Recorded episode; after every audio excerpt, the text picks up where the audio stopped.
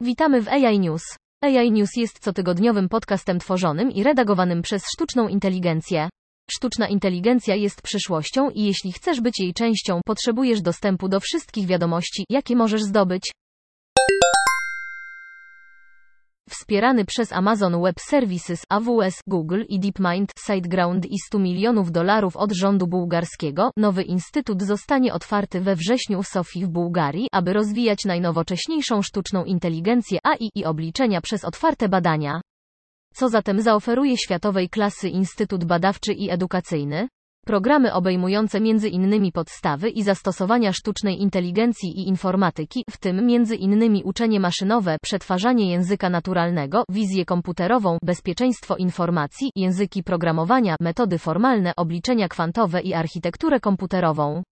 Jako pierwszy ośrodek badawczy w regionie, który zapewnia światowej klasy środowiska badawcze i globalnie konkurencyjne wynagrodzenia INSA i te zaoferuje atrakcyjne perspektywy kariery w rozwijającym się przemyśle, przyciągając naukowców z zagranicy i zachęcając najlepsze młode talenty do pozostania w kraju, co będzie krokiem, który pozwoli mają znaczący wpływ gospodarczy i społeczny w Europie Wschodniej. Jeff Dean, starszy pracownik Google, powiedział: Europa Wschodnia ma niesamowitą pulę talentów informatyków i inżynierów, a my chcemy pomóc i NSA i te stać się światowej klasy placówką, przyciągając najlepszych naukowców z regionu i spoza niego.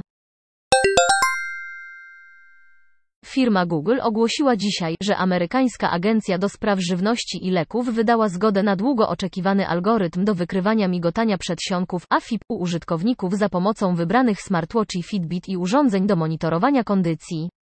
Jednak te ręcznie uruchamiane skany mogą przeoczyć nieprawidłowości, które występują poza oknem testowania. Metoda Fitbit do wykrywania migotania przedsionków ma inne podejście, które według Google jest bardziej skuteczne w wykrywaniu nieregularnych rytmów serca. Tam, gdzie obecna metoda jest bardziej wyrywkowa wykonywana z ręcznym odczytem EKG, nowa funkcja smartwatcha Google i Fitbit szuka AFib za pomocą algorytmu fotopletyzmografii PPG, który pasywnie ocenia rytm serca w tle, gdy użytkownik pozostaje nieruchomy lub śpi.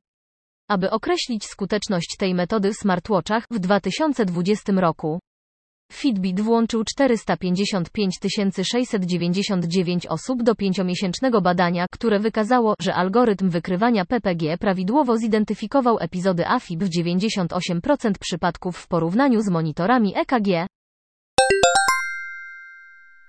8 kwietnia główny regulator cyberprzestrzeni w kraju, chińska administracja cyberprzestrzeni CAC, rozpoczęła oficjalną kampanię rozporządzenie w sprawie kompleksowego zarządzania algorytmami Qinglang w 2022 roku, aby zbadać i naprawić problemy związane z bezpieczeństwem algorytmów w firmach technologicznych w celu ochrony praw internautów.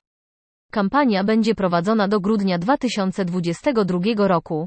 W styczniu tego roku rząd ogłosił wymóg, aby dostawcy usług algorytmicznych informowali użytkowników internetu o tym, jak są namierzani i dawali im możliwość wyłączenia usług rekomendacji. Wpłynie to na firmy, które utrwaliły swój model biznesowy i zyskały popularność dzięki działaniu i nadmiernemu poleganiu na przewidywaniu preferencji.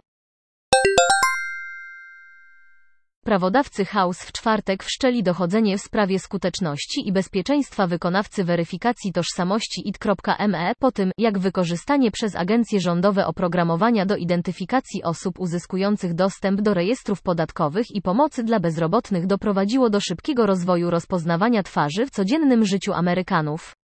Dochodzenie House jest eskalacją lat kontrowersji związanych z rosnącym poleganiem rządu na rozpoznawaniu twarzy, które kipiało w tym roku po tym, jak IRS powiedział, że będzie wymagało od Amerykanów zeskanowania twarzy, aby uzyskać dostęp do ich rachunków podatkowych.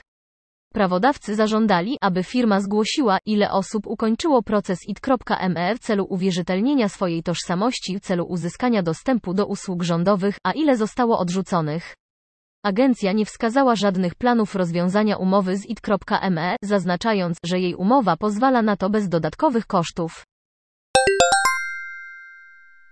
Algorytmy wyszkolone do odsiewania tego szumu tła mogą być szczególnie przydatne do monitorowania stacji w tętniących życiem, narażonych na trzęsienia ziemi miastach w Ameryce Południowej, Meksyku, basenie Morza Śródziemnego, Indonezji i Japonii. Algorytm głębokiego uczenia się zespołu ze Stanford, zwany Urban Denoiser, został przeszkolony na zestawach danych zawierających 80 tysięcy próbek miejskiego hałasu sejsmicznego i 33 751 próbek, które wskazują na aktywność trzęsienia ziemi. Zostały zebrane odpowiednio w Kalifornii z ruchliwej Long Beach i wiejskiego San Jacinto. Algorytmy zastosowane do zestawów danych pobranych z obszaru Long Beach wykryły znacznie więcej trzęsień ziemi i ułatwiły ustalenie, jak i gdzie się one zaczęły. Algorytmy głębokiego uczenia są szczególnie przydatne do monitorowania trzęsień ziemi, ponieważ mogą zdjąć ciężar z ludzkich sejsmologów, mówi Paula Coelemeidze, sejsmolog z Royal Holloway University of London, która nie brała udziału w tym badaniu. Dziękujemy za wysłuchanie. Dołącz do nas na www.integratedAIsolutions.com. Pomożemy Ci zrozumieć teraźniejszość, przewidzieć przyszłość i uczynić ją swoją własną.